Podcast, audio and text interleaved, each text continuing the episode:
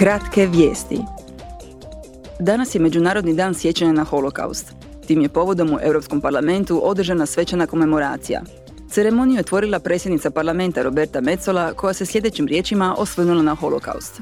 The relationship between the state of Israel and Europe Bio je to zločin u kojem je 6 milijuna židova ubijeno jer su bili židovi. Slično su doživjeli Romi i LGBT i zajednice. Toliko je osoba poniženo ili ubijeno zbog etničke pripadnosti, invaliditeta, identiteta, rase ili uvjerenja. Predsjednica Metzola također je dodala Even if it is hard, Iako je teško opisati te zločine, moramo nastaviti govoriti o njima da ih nikad ne zaboravimo. Moramo govoriti o njima jer je naša generacija zadnja koja je dobila svjedočanstva iz prve ruke, od onih koji su preživjeli holokaust. Naša dužnost postaće još važnija kad se glas preživjelih više ne bude mogao čuti. Naša je odgovornost očuvati sjećanje i prenijeti svjedočanstva budućim naraštajima. to future generations. Svečanu komemoraciju vječnici prisustvovao je izraelski predsjednik Herzog.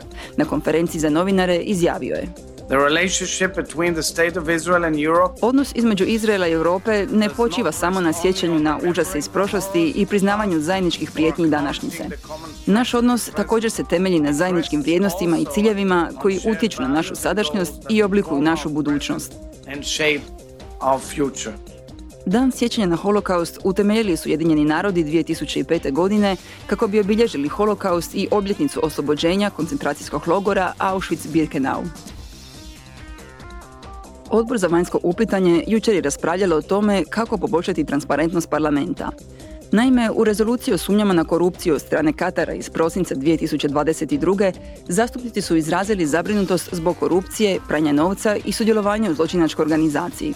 Ta su nedjela navodno počinili sadašnji bivši zastupnici te osoblje parlamenta u zamjenu za utjecaj na odluke parlamenta.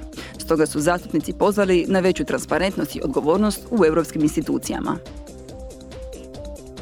Ovog tjedna zastupnici su podržali planove kojima će se Uniji osigurati opskrba čipovima. Odbor za industriju, istraživanje i energetiku usvojio je dva nacrta zakona. Prvi se odnosi na akt o čipovima i cilj mu je jačanje tehnoloških kapaciteta i inovacija, dok je drugi usmjeren na povećanje ulaganja u taj sektor. Cilj je potaknuti proizvodnju inovacije te uspostaviti hitne mjere protiv nestašica.